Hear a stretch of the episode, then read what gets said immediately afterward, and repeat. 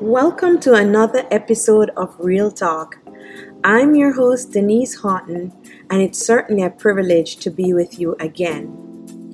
In our last episode, we spoke about acknowledging our bodies as a sacred temple and the importance of keeping our temple healthy and free of clutter.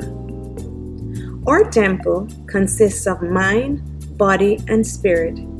And today I want us to talk about our minds and what consumes it in a given day.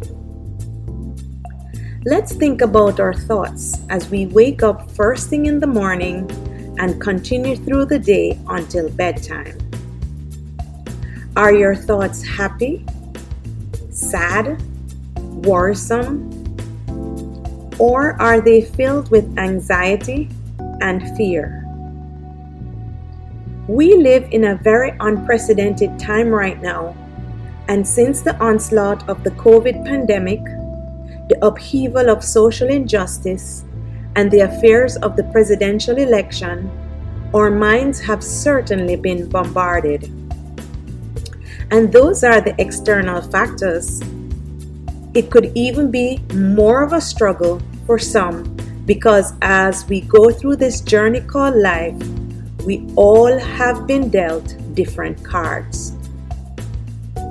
Some of us have experienced the death of a loved one, possibly more recently with COVID. Some of us have been battling with health issues, marital issues, relationship issues, mental issues.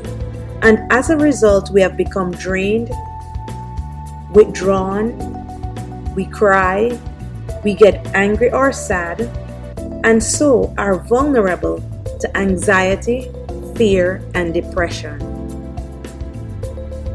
So, how do we handle our thoughts when we get in this rut?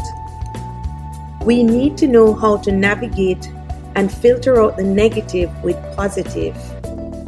It is a practice and a mindset that we have to choose to create. We have to train our minds to focus on the good and learn to appreciate and not overlook our simple blessings despite our circumstances. The first thing we can do to retrain our thoughts is to be thankful. I know, seriously, Denise? Yes, seriously. Every day that we are alive and wake up with sound minds, we should be thankful. Every morning that you wake up, you should be thankful that you have another day of life. You should be thankful that you can, first of all, get up out of bed and walk to the bathroom to urinate. Two daily functions we take for granted walking and urinating. Think about that. Hmm. I'm sure you get the gist. It might simply seem silly, but it's real talk. These are simple things that we must appreciate and allow to occupy our brain space. We need to be grateful. Every day above ground is a great day. Feeding the mind with positive can also be influenced by choosing the persons and conversations you engage with. Surround yourself with people who deposit positive words into your minds so that they can encourage you to become a better person. Don't get stuck in the rut of gossip, negativity, and tearing down. Keep your focus. Be mindful of you and your thoughts your happiness and the light that you want to shine bright in you. Some people and relationships are only for a season, and as you grow and find yourself, you will find some reason, some seasons end very quickly with some relationships, and some seasons will last a lifetime. Do not be discouraged if you find your circle of friends and relatives becoming smaller and smaller. Remember, this is about you. Choose to filter the conversations you hear. Choose the discussions you want to participate in and the ones you wish to walk away from. Quiet the mind.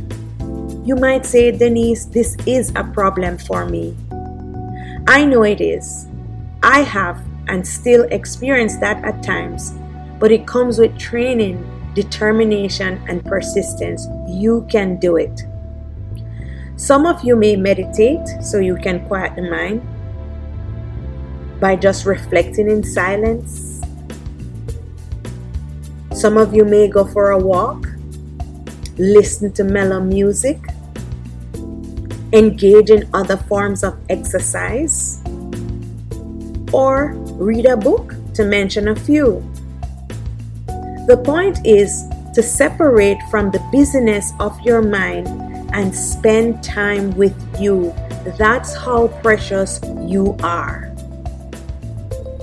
As for me, I love the ocean and I love plants, you know that, and orchids. So that is one of my outlets I use to quiet my mind. But most importantly, and the one that works all the time, for me, I go into that secret place with my Heavenly Father and talk to Him. I pray and I read the Bible as that has what has worked for me and it keeps my mind free from worry, fear, and anxiety. In closing, I would like to leave you with a scripture reading for you to reflect on throughout the week. Philippians 4, verses 6 to 7. Be anxious for nothing, but in everything, by prayer and supplication, with thanksgiving, let your requests be made known unto God. And the peace of God, which passeth all understanding, shall keep your hearts and mind through Christ Jesus. Thank you for joining me again and have a blessed week.